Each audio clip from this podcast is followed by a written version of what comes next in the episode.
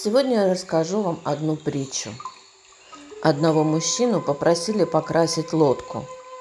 Он принес свою краску и кисти и начал красить лодку в ярко-красный цвет, как его попросил владелец. Во время покраски он заметил маленькое отверстие в корпусе лодки и тихонечко починил его.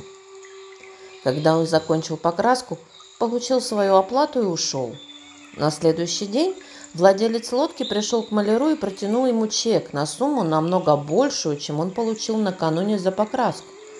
Маляр был удивлен. Он сказал, «Но вы уже заплатили мне за покраску, сэр?»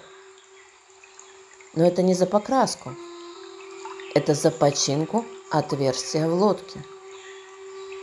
«О, ну это было совсем маленькое служение», оно не стоит того, чтобы платить мне такую высокую сумму за что-то такое незначительное. Мой дорогой друг, вы не понимаете. Давайте я вам расскажу, что произошло.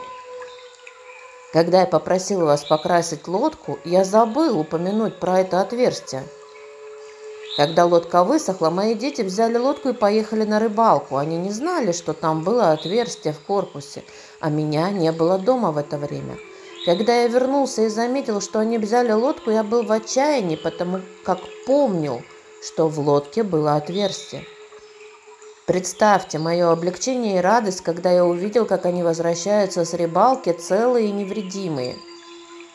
Тогда я обследовал лодку и увидел, что вы починили ее – Теперь вы видите, что вы сделали.